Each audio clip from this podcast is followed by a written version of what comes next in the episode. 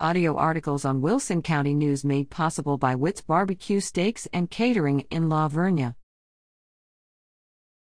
Floresville Water Project progresses, but cost increases. Floresville City Council members got an update at their April 29 meeting on plans to ensure adequate water for citizens. Council members approved a project in July 2020 to reconstruct the city's Plaza well and, as a backup, to provide a connection with the Oak Hills Water Supply Corporation water system, with funding from a U.S. Department of Agriculture USDA grant and loan. Floresville City Manager Andy Joslin and City Public Works Project Manager Ricky Carrasco presented the April 29 update with information provided by M&S Engineering.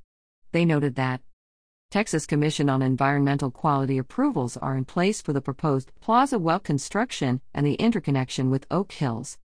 Floresville's agreement with the Oak Hills Water Supply Corporation for the interconnection has been completed. The city can advertise for bids in late May.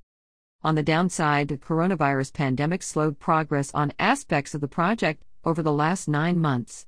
Consequently, estimated costs have increased from $2.024 million to almost $2.3 million during this time.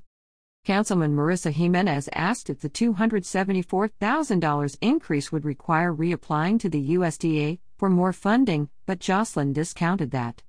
We don't have to reapply, he said. We may get additional money with a separate loan. For more Floresville City Council action, see this page and the meeting watch on page 5A, grips at WCNonline.com.